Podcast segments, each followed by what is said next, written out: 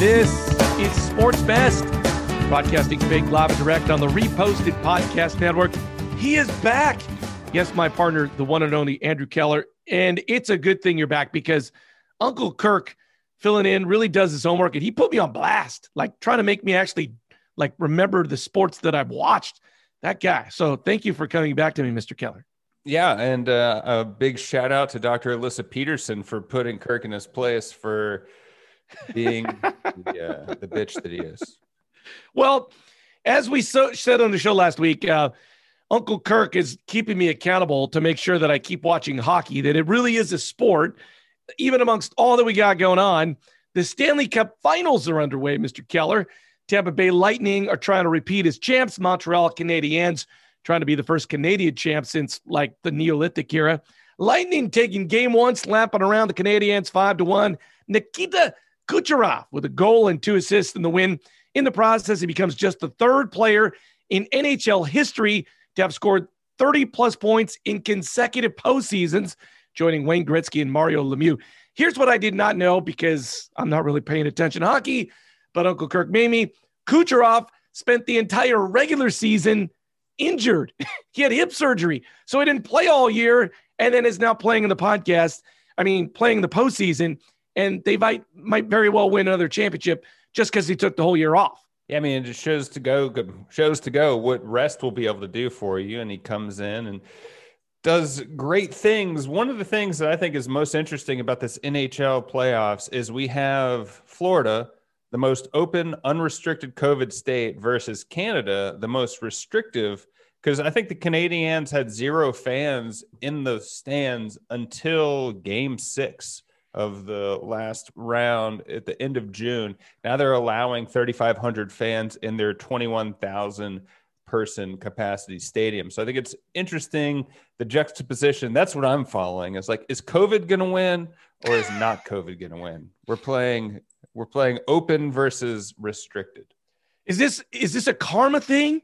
Like it's it might be. Yeah, karma? Trudeau's going to Trudeau's going to lose it for him, and and there is some version. I, they have 3,500 fans, which I don't know if that's a money grab. I feel like it's less helpful for your home court, home ice advantage if you only have 3,500 fans because you're like, did I just hear someone?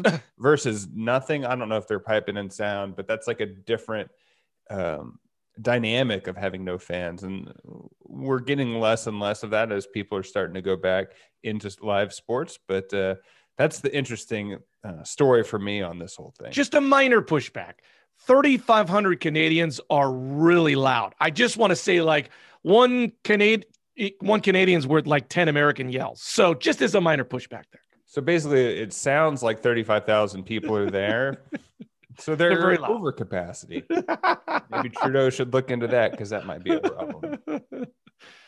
Well, I saw someone that I know in from Los Angeles. He must have been in New York. He had taken a picture of the Angels versus Yankees baseball game and had a very cryptic comment about it. But that leads us into this next story. It, as you know, there's a heat wave going through the Pacific Northwest, the East Coast, pretty much everywhere but the cities that we're living in. I think we're both sitting all right with heat. But the Angels pitcher Dylan Bundy had to leave this leave the game in the second inning because he stepped off the mound and vomited profusely. And it was not a pretty sight. They're, they're basically saying it was from heat exhaustion. He was sweating through his hat his hat was raining down water. Like it takes a lot to sweat through your entire hat and have the bill of your hat dripping sweat in that amount of time. And two innings is not that long. I feel like, let's say he had a he was food poisoned like uh, Michael Jordan in was it Game Six when he his famous flu game. It was, I suppose I suppose nobody really wants to blow. If you're gonna blow, you got to blow. But having to blow chunks in front of like 35,000 fans, that's just got to be a bad feeling. Yeah, it doesn't feel good. And especially being in an away game, like you might still get some chuckles and laughs, but it's like you're in a hostile hostile environment.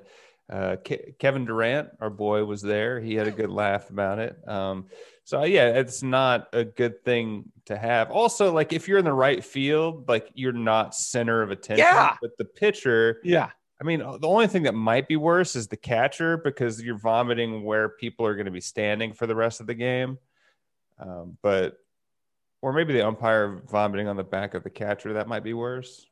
Anyway, I gotta. I feel like something else is going on, and they're not going to tell us. I gotta believe Dylan's buddies are just going to put him on blast and just blow his social media up with the video of him blowing in the middle of a game. I mean, I would if I was his buddy. yeah, or maybe the Yankees ground crew can do something where they rope off the section where he vomited, kind of like they did when uh, what's his face tripped over first base, or they had the guy run into the um, outfield wall in Baltimore. I didn't see the complete video of this, but like that was what I was wondering. Like, does the grounds crew come out and like scoop it up or do they just water it into the grass? Like, what do they do with the blow? Yeah, I didn't watch what happened. I watched the video of him sweating off of his hat and him throwing up multiple times, but I, I don't know what they did with it. I think he probably just like scoop it up, hose it down, move on.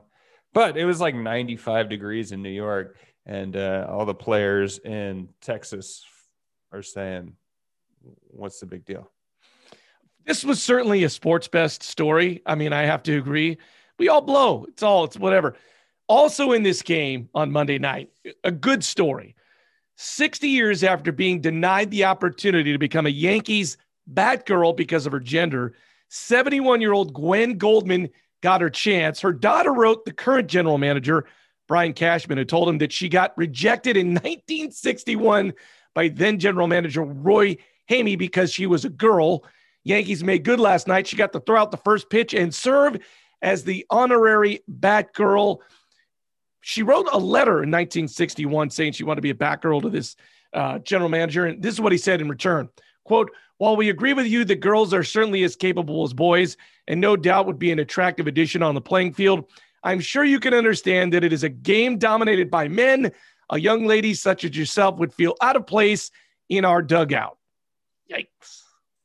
Yeah, it's a it's a nice story, making good later on. Um, good little fluff PR piece for the Yankees. Good on them. I mean, I think we're at a point where hopefully that doesn't happen anymore. But uh, back in the day, people were were sexist, and they said no, no. This does seem like the uh, easy way for the Yankees to get a little good pub. You know, the Giants, by the way, San Francisco Giants, they do like bald dudes. So it's like 80 year old dudes that are the ball boy, like they're like the right field guy who catch the foul balls. Yeah, and they sit the whole game. Yeah, they're like ball dudes. I love those guys.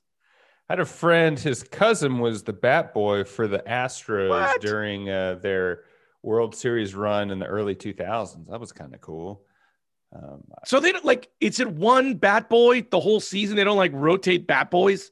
I think they do rotate him because I remember when McGwire was doing his run, he had his son be the bat boy and he would pick him up after those home runs. Mm-hmm. I, I, remember, uh, I guess they all have kind of, de- there's no way that you could have a, the same person for your entire home, home stand. Also like for uh, day games during school, you yeah, do. We gotta, we gotta follow up and say, who is getting the bats when the kids should be in school because school is more important than fetching a bat, I think. We got to do an in depth story. Let's get our uh, crack staff on the regulations for bat boys in Major League. Yeah. It, it'll be a little bit uh, different in Canada, but we'll uh, we'll be able to figure those things out. Have you ever been surfing? You're a Southern California person. I feel like you can surf. Dude, hang 10, brah. Do you? Uh, I've been surfing. It's a little different in in the northern I've been surfing, but I've never gotten up. It's a little, yeah. I mean, when I was a kid, but like once again, now in Northern California, it's like not as easy to surf as it is in Southern California. Yeah, you got to get a wetsuit. Yeah, dodge sharks. Yeah, there's all sorts of stuff. Well, anyway, famed big wave surfer Greg Double Nope. That's how they said it back in the '60s. He passed away at 84. And I went back and watched some of the old videos of him surfing big waves in the 60s. And that stuff was gnarly because the only, like, if you go down and get hurt, they didn't have boats out there. It was like a couple people standing on the shore being like, oh, go check it out, see what happens. Anyway, he was a, a famed surfer, had the Noll Surfboard Company. And they designed custom foam and wood surfboards.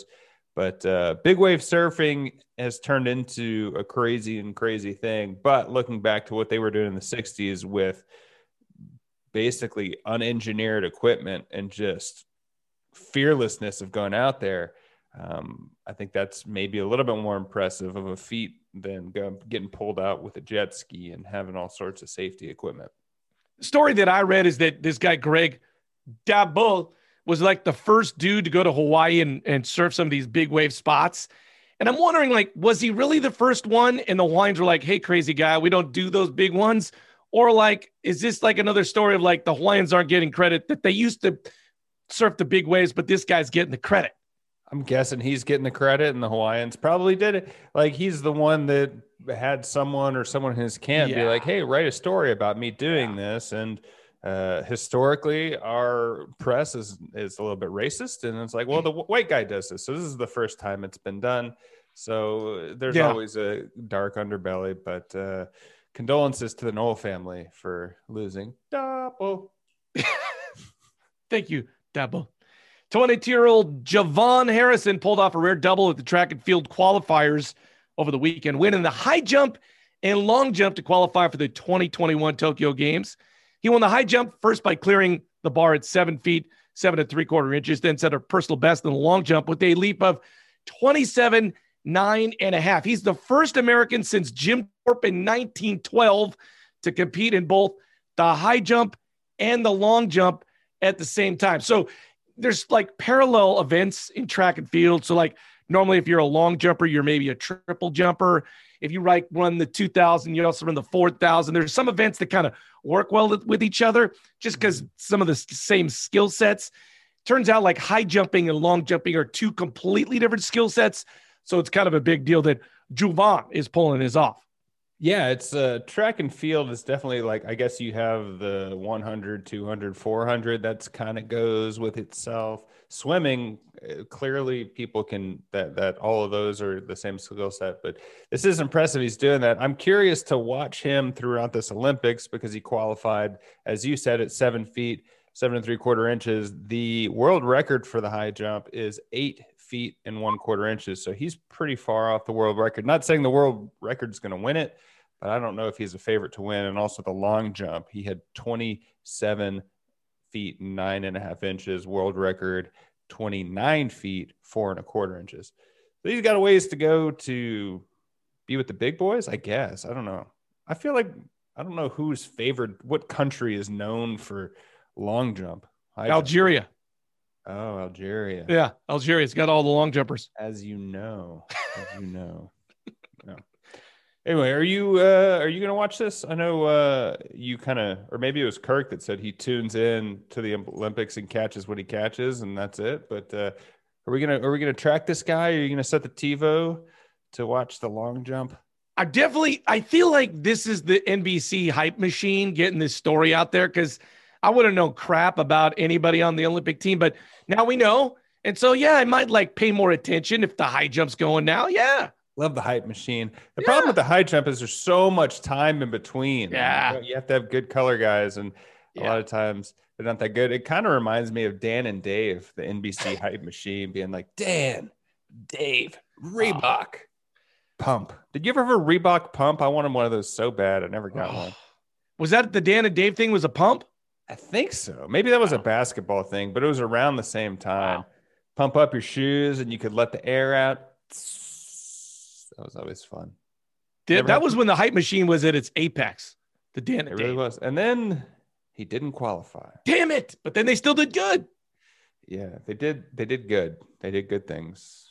Um, everyone has talked about this. Mm. The Tour de France Peloton crash is in the headlines of everyone because it was such a horrific looking thing. It caused nine injuries. Uh, there was, I think, 21 injuries on the day, nine coming from this. But the French officials or the, the vice president of the Tour de France has said, we are going, back it up. This woman's holding a sign. The, the Peloton runs into her. There's a massive crash. She's missing and the Tour de France is coming out hard saying we're going to sue this woman. But the catch is they can't find her. She's apparently German. Um, but I tried to find the extradition laws. If I was her, I would be wildly embarrassed, ashamed. I would have gone straight home to Germany, never to step foot in France again. I'm not paying the fine.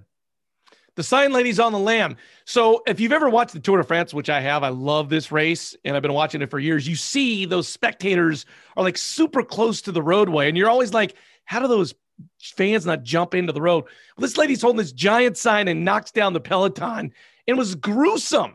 It was so gruesome that they did this. I, I mean, like I was pissed at this lady. Oh uh, well, I mean, her her fatal flaw was the sign was fine, but she was holding it with two yeah. arms, and her one arm was extended. If she had been holding the sign with one arm, the bicyclist would have just flapped through it, and it would have like given way. But her arm hit his handlebar, and that's what took her down.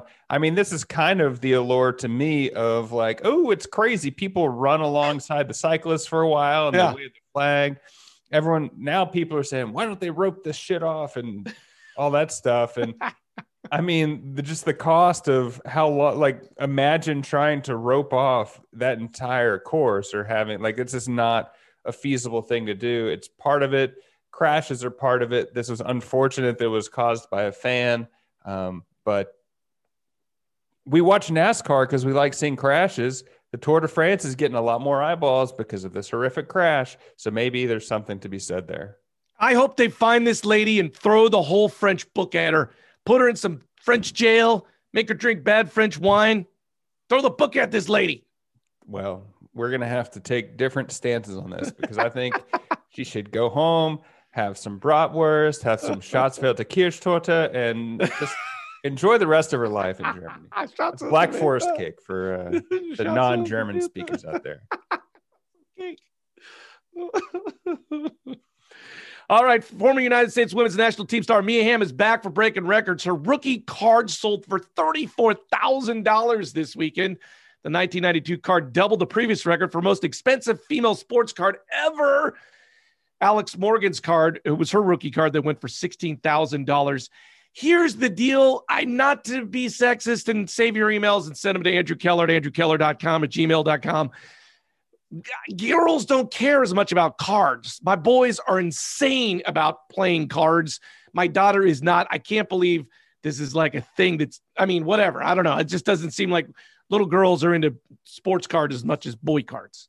Would you say the figure was 36,000? 34,000. 34. I'm sure you know I was going to do this, but I looked up the two most expensive male cards. Uh-oh. One both of them sold this year. One was a Mickey Mantle 1952 yep. Topps card. Yep. The other was a LeBron James oh. 2003 Upper Deck exquisite collection rookie patch. And it was autographed. Do you want to guess how much those sold for? Like 5 million. 5.2 million. Yes. Thank each, you. Each, not combined. Um, so yeah, I mean that that does prove your point. I don't even know if I can say good for Mia Hamm. This is like good for um, card collectors, I yeah. suppose. I don't know. I mean, yeah.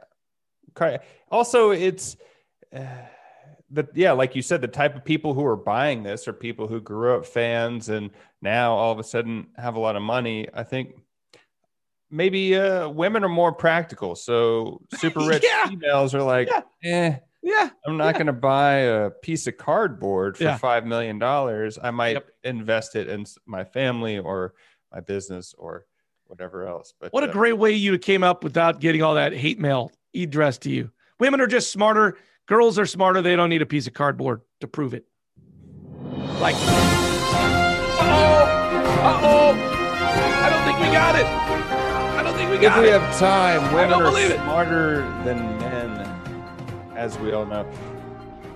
Tampa Brady from the Tampa Brady Gronkaneers has gone on record saying he uh, 90% of the time does not answer media questions in a truthful manner. He tries to be boring. He doesn't want to give other people bulletin board material, but he did say that he uh, admires Marshawn Lynch's I think 2015 Super Bowl press conference where he showed up and after every question just said, "I'm just here so I won't get fined." Hey, I'm just here so I won't get fined. He did that for five straight minutes. And uh, Tampa Brady says he is going to do that before he retires. And I love Marshawn Lynch. I think he's great. Um, I told, I think I've told the story of my friend that worked for Cal was uh, in Australia before they they played a game in Australia, I think against Hawaii, and Marshawn was there, and the coach was like, "Oh, you guys should take him out." So there was like five or six people, and Marshawn was ordering the most expensive wine, and uh, the bill comes. He's like, "Yeah, you got this." so my buddy who's like working for the university had to pick it up on the university dime, and Marshawn Lynch like is uh, notorious for being very savvy with his money, and I love that about him. I, I think Tom's a little savvy with his money as well. He's savvy with his wife's money. also, further proving that women are better than men. I think uh, Gisele out earns him like 10 to 1. You're very pro women and girls, Andrew. Thank you. Wait, I, I feel like you're proving your medal right here today. Really this has been Sports Best. Andrew Keller. Don't send the hate mail. He really does love the girls and the collecting of the cards and the whole thing. We'll be watching all the Stanley Cup finals. Stay tuned for more on that. This has been Sports Best. We'll see you next time. I'm just here so I won't get fined.